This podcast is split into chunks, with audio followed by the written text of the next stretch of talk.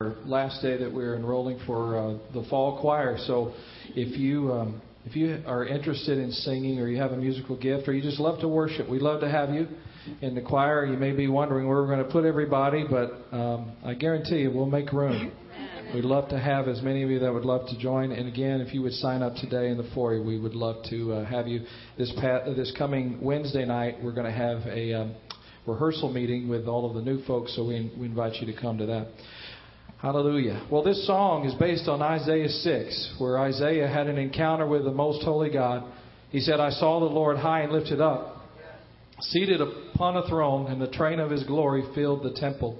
And what's fascinating about this passage is the uh, transformation that took place in Isaiah's life. He saw himself as he was before the Lord. He said, I'm a man of unclean lips, and I dwell among a people of unclean lips. And, and lo, the angel of the Lord picked up a coal from the altar, symbolizing the purity of Almighty God, and he cleansed him, touched his lips and cleansed him. And then, and then he heard the voice of the Lord saying, Whom shall I send? And Isaiah responded. He was ready to respond now. Here am I, send me. Here am I, send me. There's something powerful when we come into the presence of God and we worship Him. You know, God doesn't need our worship. He loves to hear our singing and our praises, but He doesn't need our worship. But what happens when we come into His presence is that we are changed. We are touched. We are transformed as we worship the living God, as we encounter His holiness, just as Isaiah did. And amen. How many of you know that He's the same yesterday, today, and forever? The same God of Isaiah is the God of the 21st century. And I just want to encourage you tonight, today as we worship to not just sit back and listen and, and watch and spectate, but actually enter in to this holy moment. For we're standing on holy ground. Amen. Because where the Lord is, there it is holy. Amen. Hallelujah. physically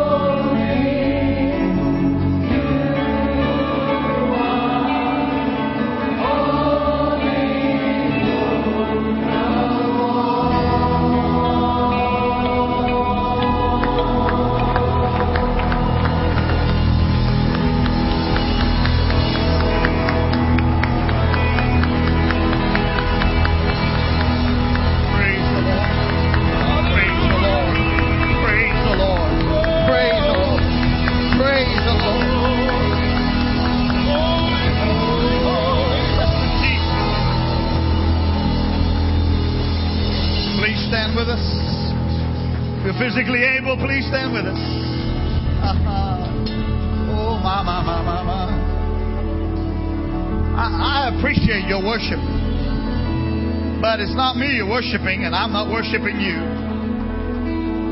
Oh, my Lord. Oh, praise God. If, if some, if some personality of movie or, or music or politician that was worthy of our respect come in, we'd give them respect. But they're just mortals. They didn't die to save us. They don't protect us from the devil. They don't heal our bodies. They don't rebuke the devourer for our sake. Everybody in their own place. But this place is holy because God is holy. You're breathing because God gave you breath. You're standing because God gave you stature.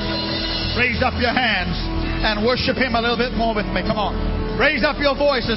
Surely there's something you can thank God for. Surely there are many lamakotoya. Come on, thank God for your life, for your salvation, for your family, for your job. Life is not perfect, but God is good. He is, oh, I worship. Come on, I worship. God, I don't I don't apologize for worshiping you. I don't apologize if it makes somebody uncomfortable for me to tell you I love you and I thank you for loving me back. I praise you. You are holy. You are holy. You are holy. Praise the Lord. Praise the Lord. Now give him an offering of thanks. Thank you, choir. Thank you, as you just said. Come on, come on. Let's let's give him an offering of thanks. Are holy. Ma, ma, ma, ma, ma. Thank you, Jesus. Remain standing, church. Oh, bless his name. Wow. Take your take your scriptures and just as he plays softly. I want it's all about the Holy Spirit I've been talking about for weeks. So I'm just going to talk about it and let him overflow in us. Oh, Jesus. Last Sunday I spoke to you about how we quench the Spirit of God and how we shouldn't quench the Spirit of God. And that's what's happening here today. We're not quenching the Spirit of God. Oh, thank you, Jesus.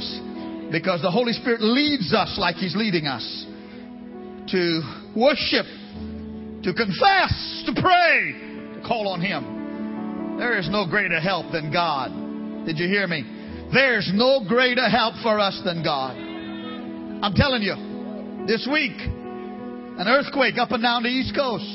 Right now, a storm on its way up the East Coast. Nations against nations. Libya, other places. Unsettledness in nature. War on every hand. Men's heart failing them for fear for things that are coming upon the earth. And yet the Lord says about every believer that you are protected. You are favored.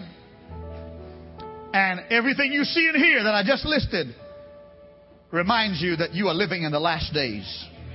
Did you hear what I said? All that I just described for you, the nature, the elements, the war, all of Jesus said, when you see these things come to pass, lift up your head. Look up for your redemption, draw it nigh. So what we've done this morning is come to this house one more time to affirm that it is well with our souls. In Ephesians chapter 1 verse 13. Ephesians chapter 1 verse 13. In him, meaning in Jesus Christ, you also trusted after you heard the word of truth, the gospel of your salvation in whom also having believed, you were sealed with the Holy Spirit of promise. Who is the guarantee? King James Version says, who is the earnest of our inheritance until the redemption of the purchased possession to the praise of his glory. I, I do want to, in lesson number five on the series of a power driven life, I want to talk to you this morning on the Holy Spirit the baptism of the Holy Spirit as your inheritance. And, and for whatever reason God ordered your steps here today, it's not in vain. But I can only help you if He helps me, and then we'll help each other. Reach in this direction. Offer prayer for me so that it doesn't become something that is difficult for either of us. Father, I thank you that your word is not difficult for us because you are the teacher and the instructor. You are holy. You are awesome. We need you to just keep pouring out your spirit on all of us. We need for every one of us to have ears to hear what the Spirit says to the church. Say amen, church. Oh God, we've got all kinds of uh, potential distractions cell phones, text, oh God, emails, and uh, other kinds of things, and grocery lists, and to do lists, and bills to pay, and places to go. But God, this is your house, and we are here now. And we will not let the enemy steal it from us. Send down your wonderful, glorious anointing for the word. Make us one in the word. May we, may we not resist it or quench it. Deal with us, Lord, because we're better after you have dealt with us, because you love us. Amen? Amen. And you may be seated. Thank you very much. Oh, blessed be his name.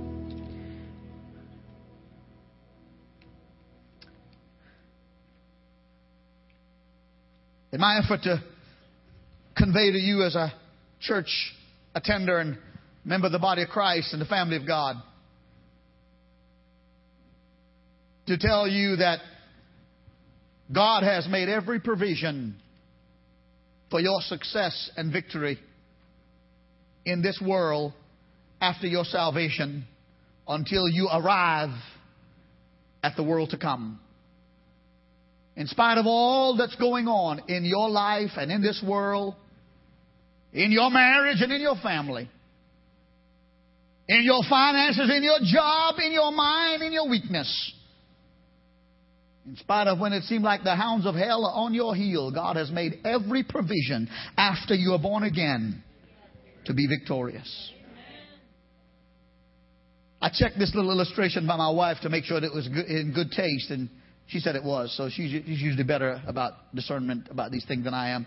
But in my effort to talk about the equipment we have that God gives us, I read an illustration this week from another pastor I thought it was appropriate.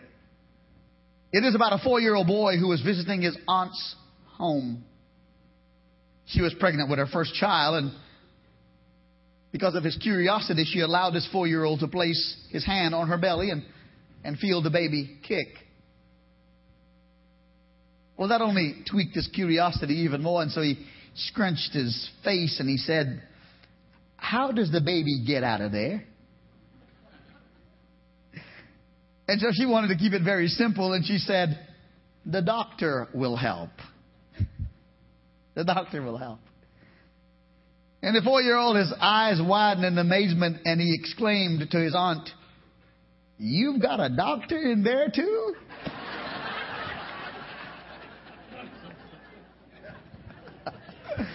and all women who've ever been pregnant, thank God you just had the baby alone.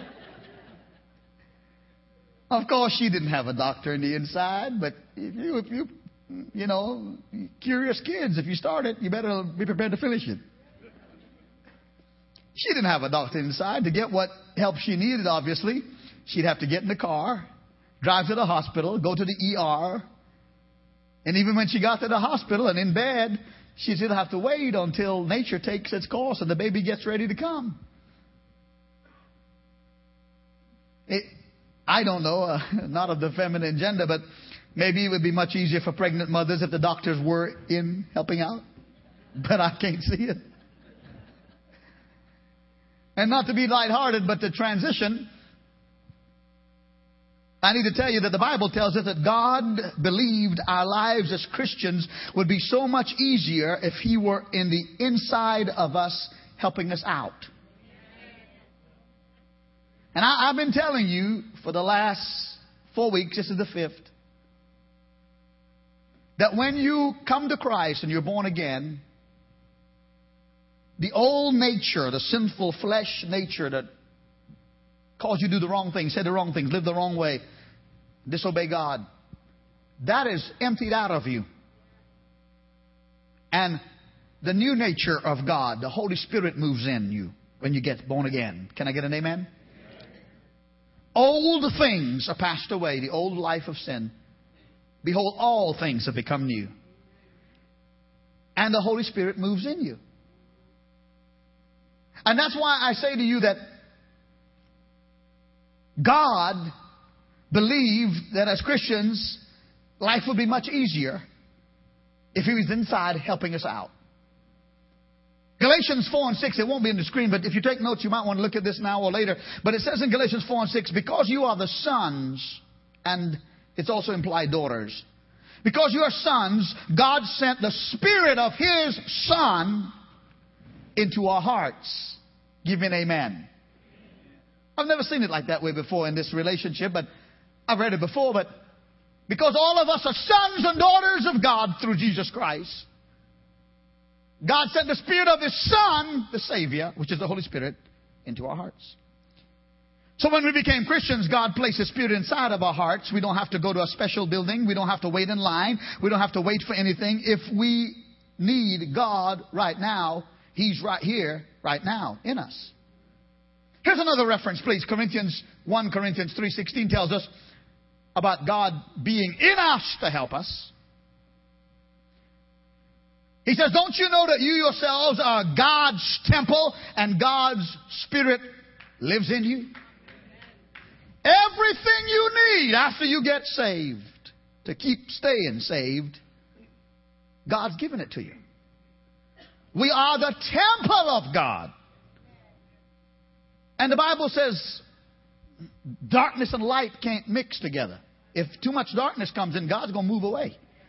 Amen? That's why we say, because we're the temple of God, you've got to police your own self when you're not in church on Sunday morning. I got to police my own self. Work out our own salvation with fear and trembling. That don't mean to work out our own salvation by making our own rules. The rules and the guidelines and the helps are already here. Use this. That's why we say be careful what you look at, what you let come in your mind, who you hang with. Because we are the temple of God. We are all God's billboard. did you know that? So be careful what you advertise. He lives in us. Ephesians chapter 1 that I read to you tells us about the Holy Spirit that He was promised of God to come to us. And I've been telling you, and let me just reiterate that when you get saved, you're filled with the Spirit. But beyond salvation, there is something known as the baptism of the Holy Spirit that I will build on in a moment. That gives you more power than the power that brought you to Christ in the first place. It gives you more power, more anointing, more energy, more zeal, more boldness in your walk with Christ than you had when you first began. Because that's what Jesus said in Acts 1 and 8. And you shall receive power after that the Holy Ghost has come upon you. It was promised in the Old Testament and the New that God would be in us. Might, I just show you by way of reference? It won't be on the screen. Isaiah 44 and 3 talks about the promise of the Holy Spirit being in us.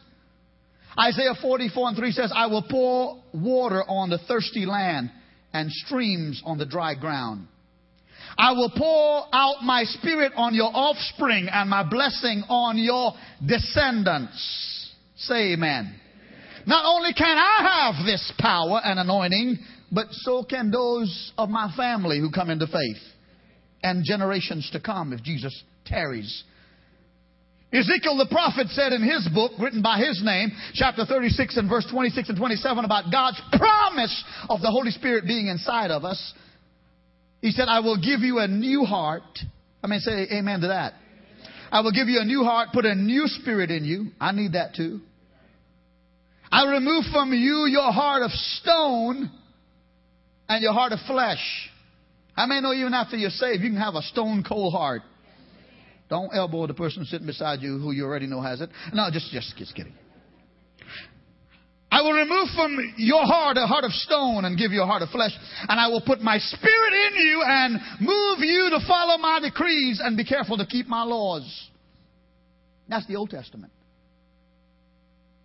Jesus comes in the New Testament, fulfills his ministry, crucified, buried, resurrected, and then tells his disciple, I'm going to go away. I'm going to go to heaven and prepare you a place. I'm going to go and be seated at the right hand of the Father on the throne, aside my Father's throne. And I'm preparing your place and I'm coming again. And I won't tell you exactly when, but I'll tell you signs that will take place that let you know my coming is near. And it's all been happening for the last 2,000 years. Seems like it's ramped up the last few years. But I, but I'm going to send you help, the Holy Ghost. And, and, and, pardon me if, you, if you've heard this already, but, but it is where I'm headed by the Word of God. John 14, 26, Jesus said about the coming of the Holy Spirit, that'll be in us. The counselor, of the Holy Spirit, whom the Father will send in my name, will teach you all things and remind you of everything I've said to you. In John 16, 7 and 8, listen to this. Jesus says, I tell you the truth. It is good for you that I go away. Unless I go away, the counselor will not come to you. Last Sunday, the choir sang in their offertory a song about the Holy Spirit whose name is Comforter. And they sang about the coming of the Holy Spirit who's already here. The Comforter has already come. Give me a witness, somebody. Listen to what Jesus said. It's good for you that I go away. Unless I go away, the Comforter will not come. But if I go away, I will send him to you. And when he comes, he will convict the world of guilt in regard to sin and righteousness and judgment. Wow. I, I tell you that these disciples were thinking, what do you mean? It's good for you, for us, you're talking to, that you go away. How could that be good? Because they're thinking, now we receive the baptism of the Holy Ghost. When you send the Holy Ghost, we'll receive it. But they hadn't received it yet, so they don't, they don't know what it is. They heard about it, but they're thinking, well, we don't know what to compare that with, but we know about you. We know you, Jesus. How is it going to be good for us that you go away when, when we were in a storm on the Sea of Galilee and we were crossing over at night and a storm came up unannounced and you were sleeping on a pillow in the, in the boat and we were bailing out water from the boat, thought we were going to die and we woke you up and you calmed the storm because you were with us. How is it going to be better for us that you go away? This Holy Ghost we don't even know. Because when we had nothing to eat, you took five loaves and three fish and you prayed over it and there was a crowd of over 5,000 people and you took those loaves and fishes and broke them and 5,000 people were fed and 12 baskets were left over because you were right here in the crowd with us. How are we going to feed people when you're not here? How is it better for us that you go away when a father brings a demon possessed son to us to pray for the boy? This boy's got demons, have demons in him so until he has epileptic like seizures. And involuntarily, the demons in him would throw him in a pool of water to drown him or throw him in a bonfire to kill him. And Jesus speaks to that demon and casts the demon out. And his disciples thinking, how is it better for you, for us, that you go? And Jesus said, listen further. I will send the Holy Spirit. And while I could only be in one geographical location with you, I'll be in every one of you.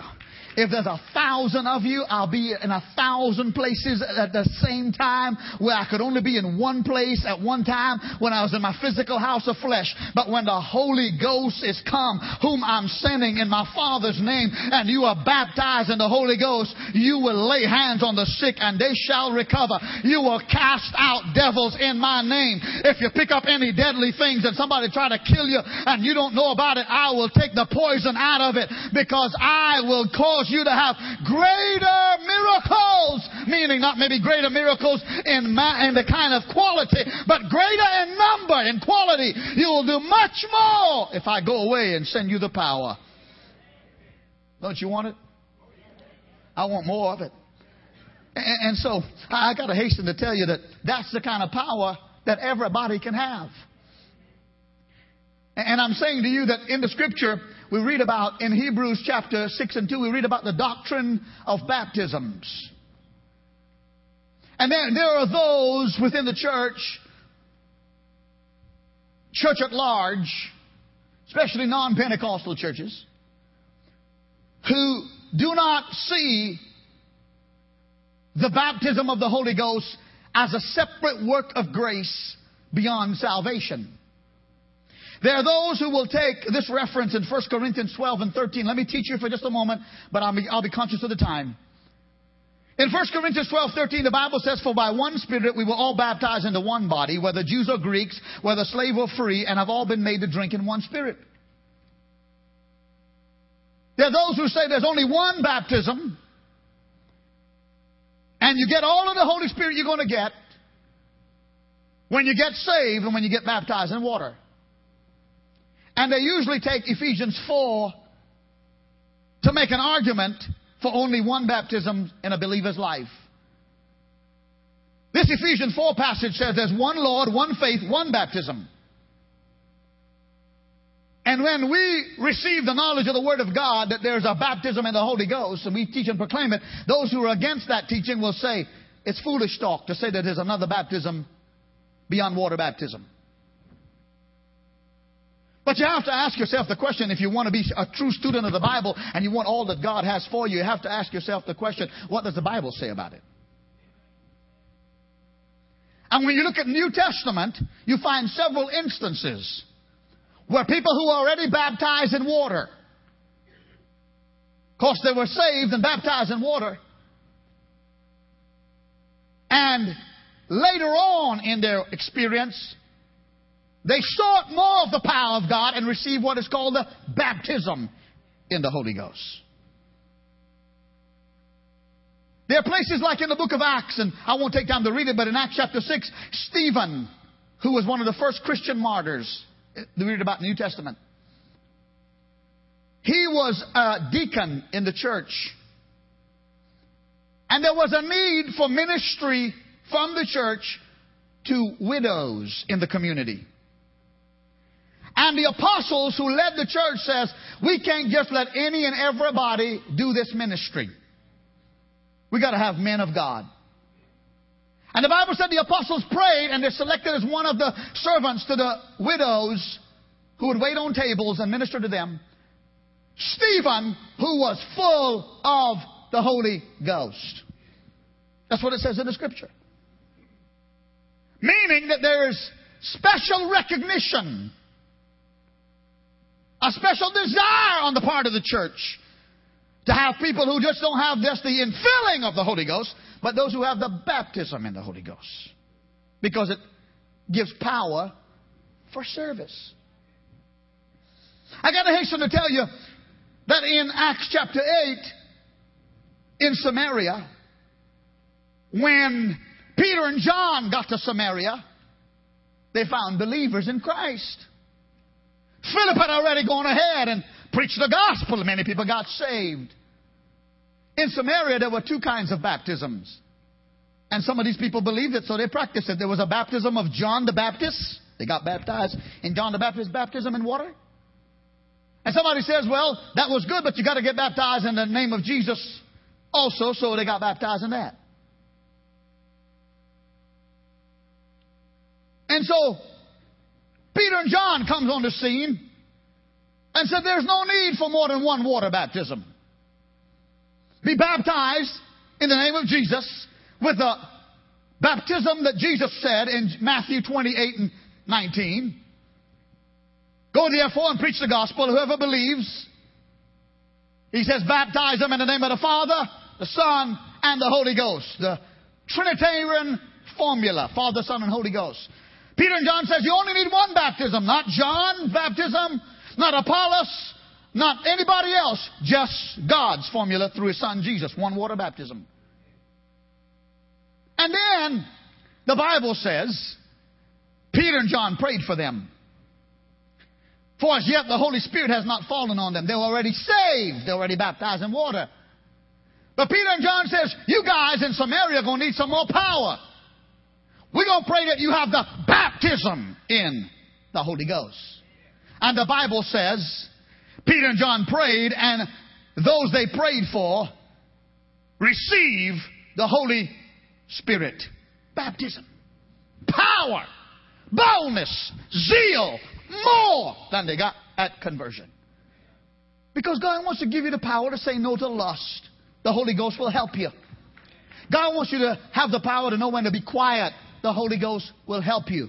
God wants to give you the power to be pure and not sexually immoral. The Holy Ghost will help you. Can I get an amen? After you're saved, God wants to give you the power so you control your anger. The Holy Ghost will help you. God wants to give you the power to keep from being dragged down by the old life and the old sin so that you can have heaven as your eternal home and make heaven your inheritance. And if we will allow more power, we already have it available. I don't have all the time, and I know I'm, I, get, I get down in this study and I, I get bogged down. Acts 19. I'm telling you, there's more power beyond salvation. Paul goes to a place called Ephesus. He finds about 12 brothers there. They're already saved. They've already been water baptized. And he says to them, Have you received the Holy Ghost since you believed? Acts 19, they said, We don't even know what the Holy Ghost is or if he's available. And the Bible says Paul and his traveling companions laid hands on these 12 believers and they were all baptized in the Holy Ghost, filled with the Holy Ghost and spoke with other tongues and it confirmed the power of God of a blessing beyond salvation. You know, there's only one water baptism. That's it, one. But there are three, if you will, baptisms that belong to every believer.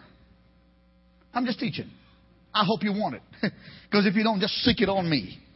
I'll take it. There is that thing called a positional baptism. What does that mean?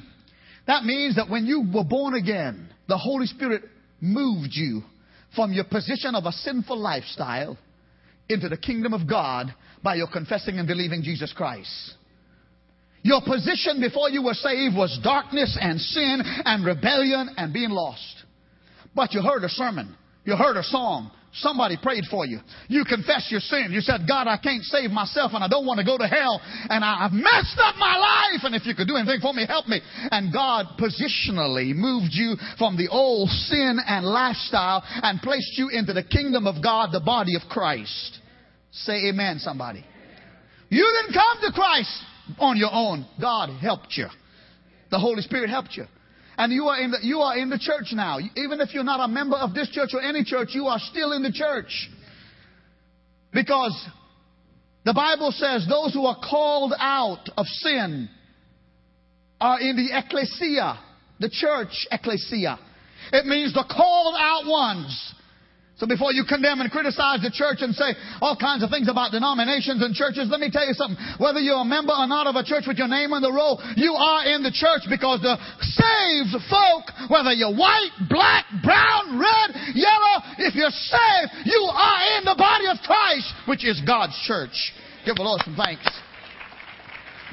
Mm, God's moved me from my old position and baptized me with a new position. Then, then there is this thing called a pictorial baptism. That is what happens when you get baptized in water. Is that you, and I remember exactly my water baptism. I was seven years old, my pictorial baptism. I can picture it. Others saw it, pictorial, for everyone to see. Public, pictorial. That's a public baptism. I remember seven years old, I was baptized in a river in Trinidad. My father baptized me. I can see it in my mind's eyes as readily as if I was still there.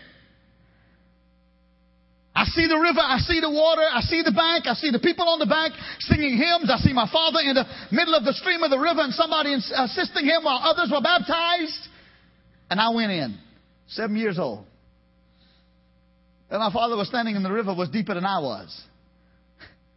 So I couldn't stay. if I touched bottom, I'd get baptized several times, up and down. So while my dad was talking about my baptism, I had to kind of swim my way to keep from drowning.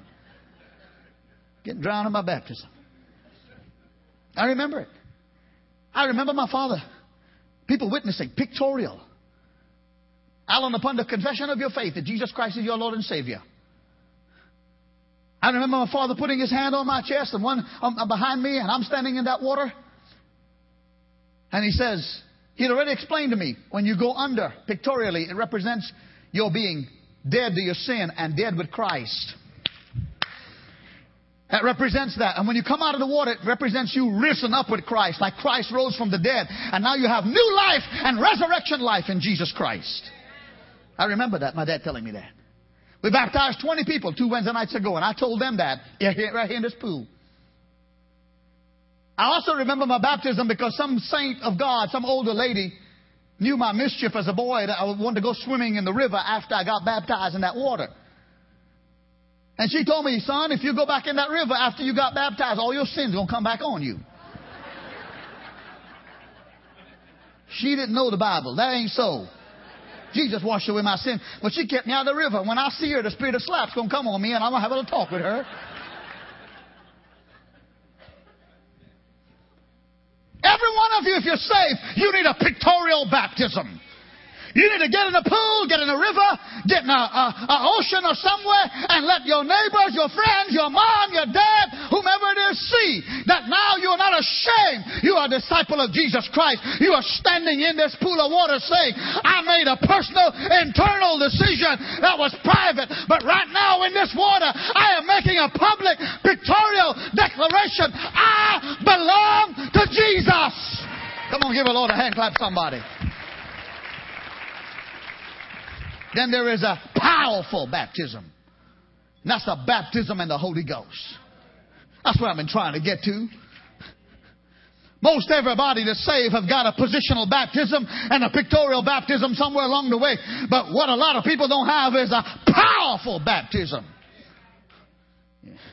If you're still what you were when you got saved, but no more power, no more energy, no more hunger for God, no more spirit, no more prayer life increase, no more Bible reading increase, no more giving of your tithe and offering, and you just come to God to church because it's politically correct. You come to church because you want to keep mama quiet or the marriage sound. You playing. You ain't, you ain't got, if your, if your salvation is a humbug and not a joy, you need to get dunk again in the Holy Spirit this time. I ain't trying to make anybody mad, but my God, somebody help us here. Why is it that we got spiritual yo-yos all the time in the body of Christ? Up and down, in and out of sin, up and down, in and out of sin. My God, somebody settle the old account and say, God, if there's more fire, I want it. If there's more power, I want it. If there's more boldness, I want it. If there's more zeal, if there's more power over my flesh, baptize me in the power of the Holy Ghost. I know I don't have to yell, but it's my sermon and I'm going to yell. It's his sermon. I'm just a vessel. Sealed by the Holy Spirit. What does that mean? Man, I'm telling you, there's a wealth of knowledge here, and I'm trying to hurry. In our text, Ephesians 1.13, in Christ we were sealed with the Holy Spirit of promise. What does that mean in baptism? D. Martyn Lloyd-Jones is a, is a man of God of yesteryear. He's gone under his reward, but he was a prolific writer and a commentator on Scripture and a pastor. And in one of his commentaries, I think in the book of Ephesians, he said this about the seal of what the Holy Spirit does. He said the Holy Spirit sealing is God's mark of authenticity for every believer. Wow. D. Martyn Lloyd-Jones says in the New Testament, the word seal has three different meanings. It doesn't mean like you're sealing a jar for your favorite pickle. Give me a witness. It don't mean like you're sealing a can. That's not what it means here. In the New Testament, when the word seal is used, it means three things. It means authenticity. Authentic. It means authority. Ooh, I feel a, yeah, I, I know it. I know it. I, you all know what I feel. I'm just trying to be refined because you got your dignified friend here and I'm trying to impress. When I got the Holy Ghost, God put a mark, a seal on me. Authentic. I got the whole, I'm coming, I'm coming, I'm coming. When I get the Holy Ghost, he takes this little old five foot six inch bald head Indian. I'll call me that. Don't you dare do it because I got some authority. I ain't always this wide open, but when I get the Holy Ghost, I am. And I want you to have the Holy Ghost because you need to take some authority over some junk in your life. To be sealed with the Holy Ghost means I'm authentic. I have authority. And it means ownership. Thank God I'm married to my wife 30 years, 33 years, something like that. Where is she? 1978. Do the math. And I somehow belong to her. And I, I can't keep my wedding band on. I just can't stand wearing no rings and stuff, man. Where is she? Uh, you know, yeah. But if you are wearing one and you're married, I belong to somebody.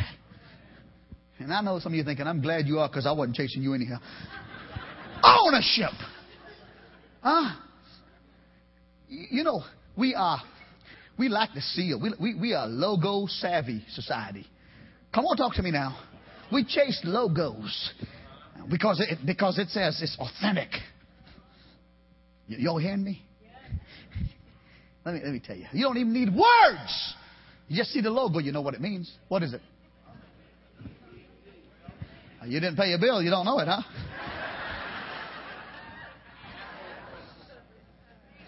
Yeah, I know you know that one. Me too. Do all beef patty. Yeah, yeah, yeah, yeah. Huh?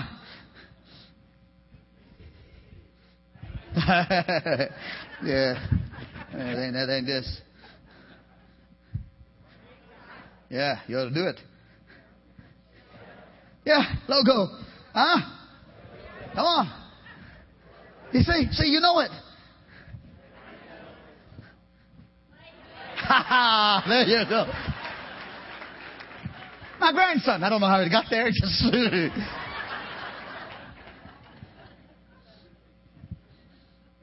logo. You know. Hey, let, let me tell you this. I told this in the last service. I didn't even know I would remember to tell it. Wow. Why, why live a mundane, blase Christian life if you can live with fire and power, enthusiasm, zeal, happy, rejoice? You know, vanilla is a common flavor, but uh, it ain't my favorite.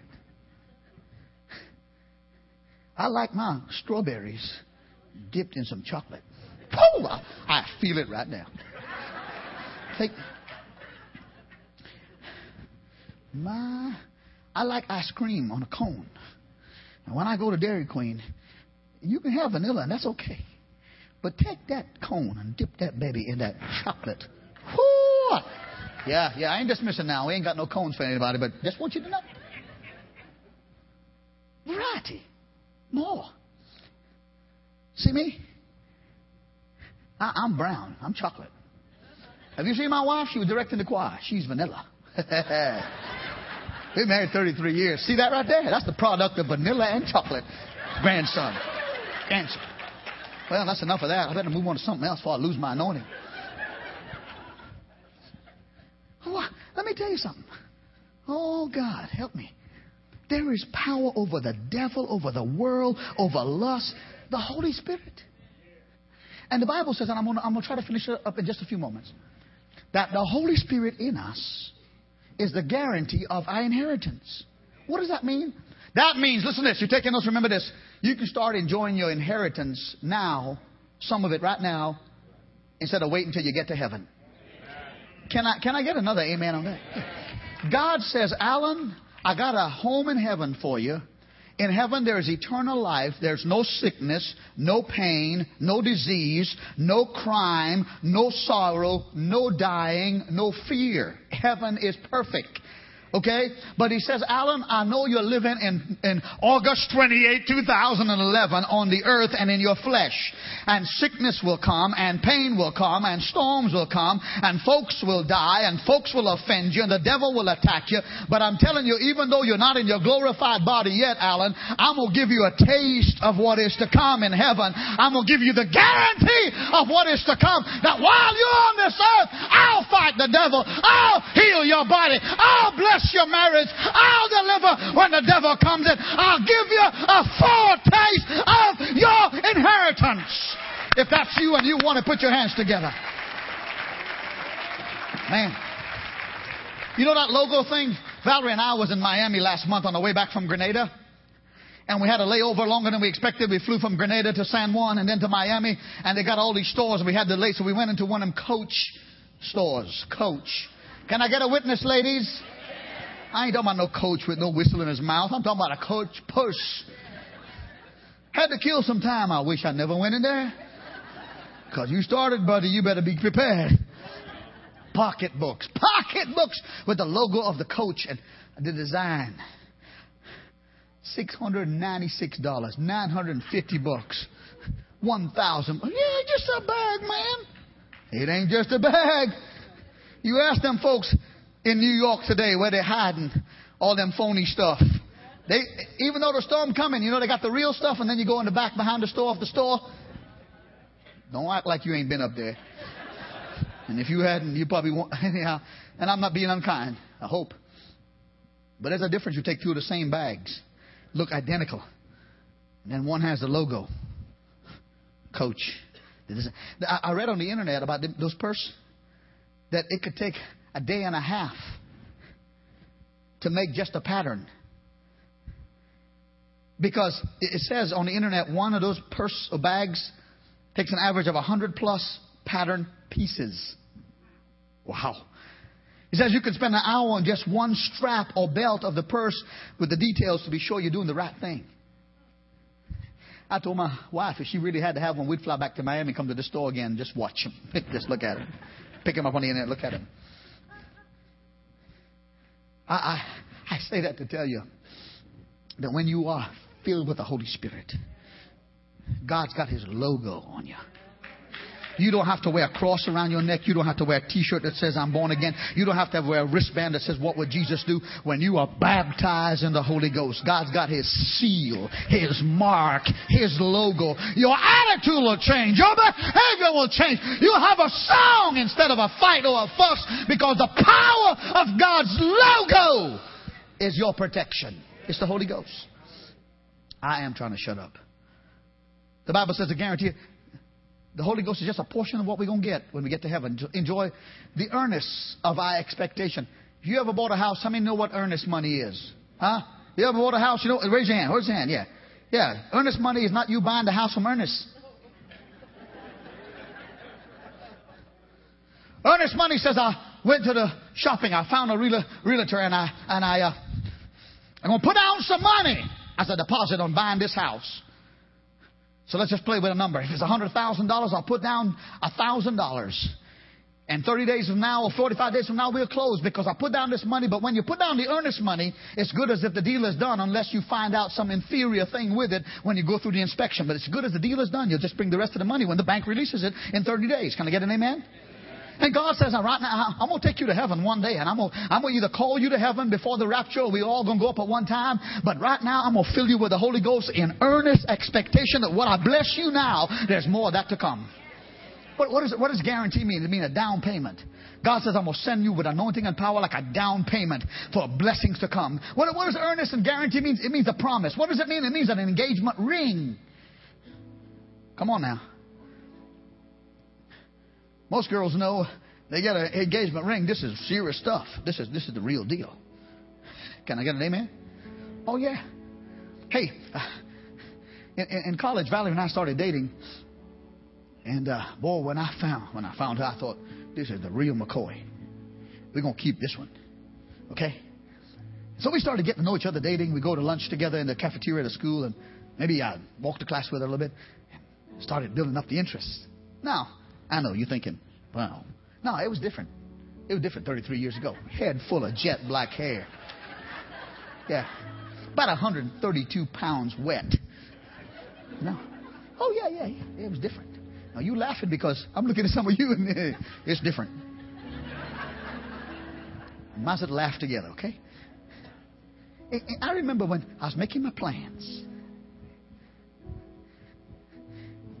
And I knew I knew that when I get the way I afford it and time's right, I'm gonna, ask this girl.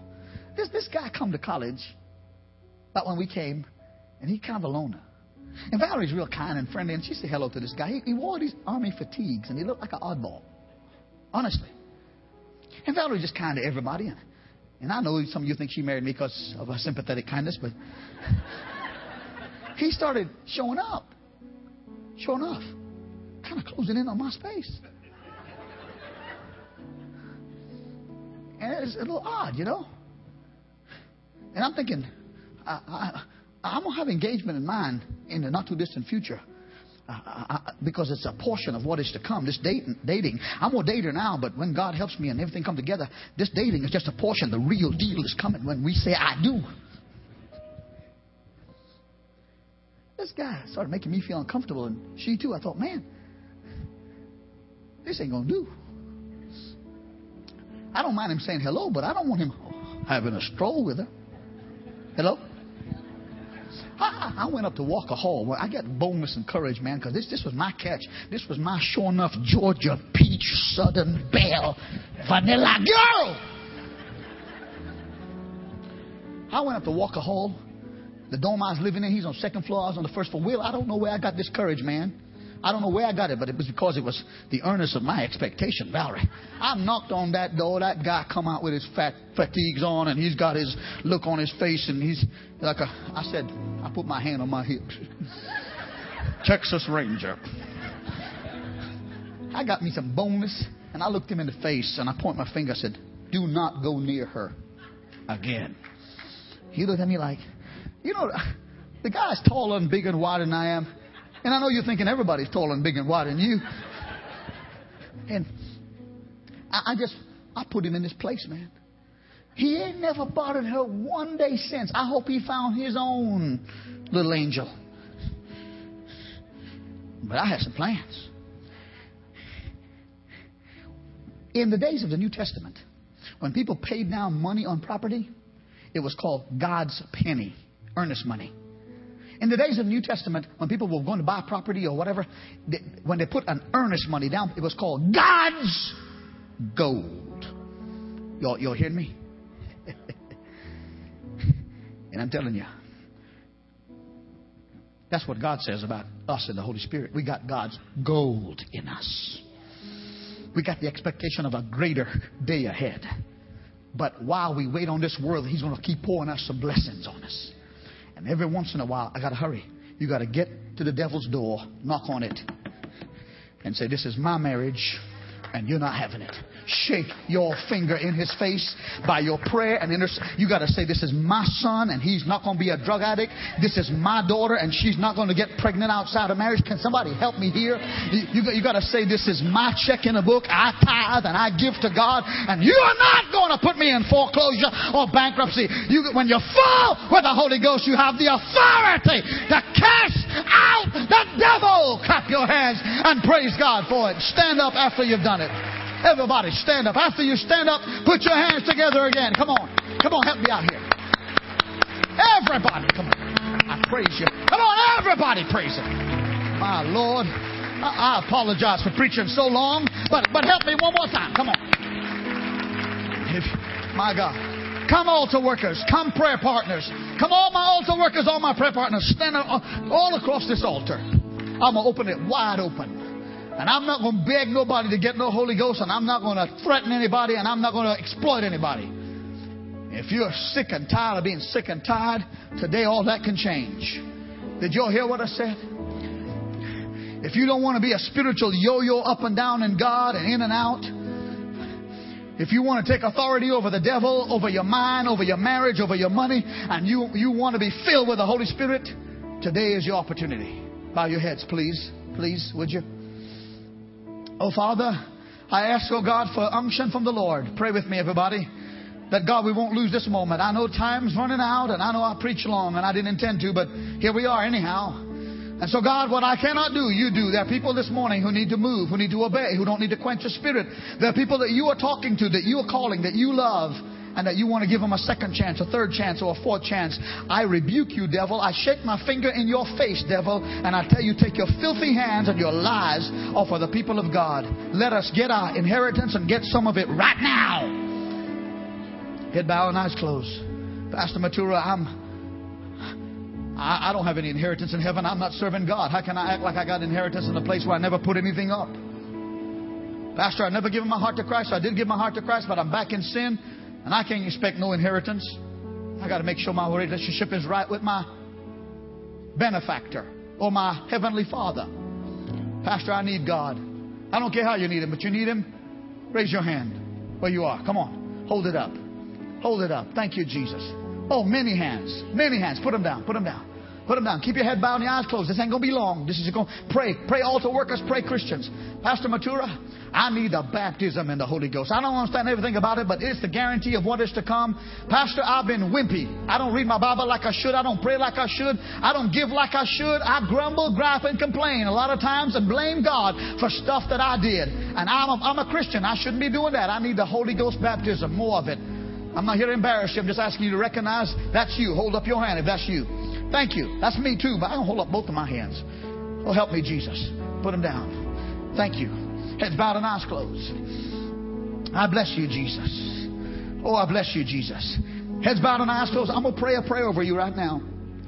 And then after we finish this prayer, I would to God, when they sing, if you pray this prayer and you're giving your heart to Christ, or you want to seek the baptism of the Holy Ghost, or you want prayer for something else in your life, there are people right here in this altar who prayed before you came that you would come, and they're waiting for you. They're not here to know your personal business. They're not here to get in your private stuff. They're just here to love you at this altar, and they'll pray with you. If after I pray this prayer and you've come to Christ, or you come back to the Lord, or you're seeking the Holy Spirit, as part of our closing, I'm going to invite you to come and tarry in this altar for another prayer. Now, every head bowed, every eye closed. I want everybody to repeat loudly after me Lord Jesus. Thank you for your living word. I'm alive because of you. Thank you, Jesus, for your gift of salvation through your suffering, your death, and your resurrection. I confess, Jesus, that knowing right, I have done wrong. I ask you today to forgive me of all of my sins. Wash me outside and inside and cleanse me from every evil and every sin. I confess by faith that you, Jesus, are the Son of God, my Savior. By faith, I invite you into my whole life. And Lord Jesus, baptize me in the Holy Spirit. Today, fill me with power, boldness, zeal, and passion for you. Thank you, Jesus, for saving me. I believe I am saved. Amen. Raise up your hands and take a few moments and thank Him. Come on, raise up your hands. I love you, Jesus. Uh, come on, with your voice. Go ahead right now. If you prayed, say, Thank you, Jesus, for saving me. Tell him something of expression of gratitude. Come on. I thank you, Lord, that I'm not going to hell. I thank you that the devil doesn't have his seal on me. I have the seal of God. I love you, Jesus. Now, everybody else who raised your hand before, ask him to fill you with the Spirit. My hands are going up. Ask him to fill you. Sing, my brother.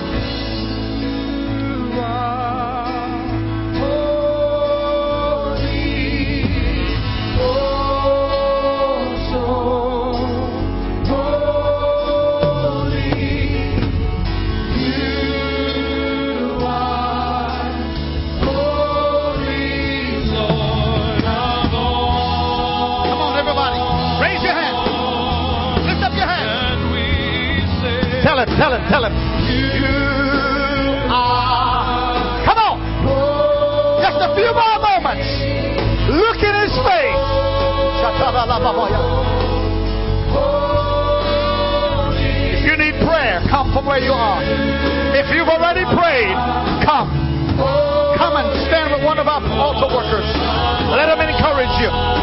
Whatever you need, you need some encouragement, come. You need help for your finances, your marriage, you need healing, come, come, come. Come on, come on. Oh, hallelujah.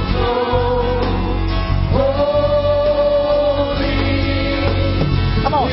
Moms, dads, couples, single adults, single parents. Come on. It's free. It's free do it again.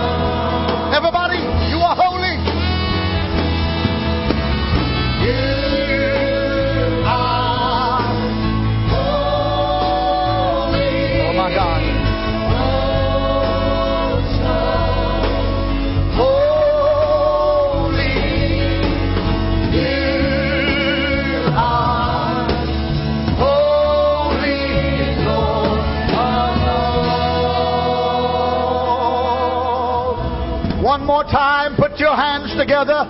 Do it heartily. Come on. Yes. Yes. Yes. Please, I'm not just trying to delay you. You don't have to leave this house less than what you came with.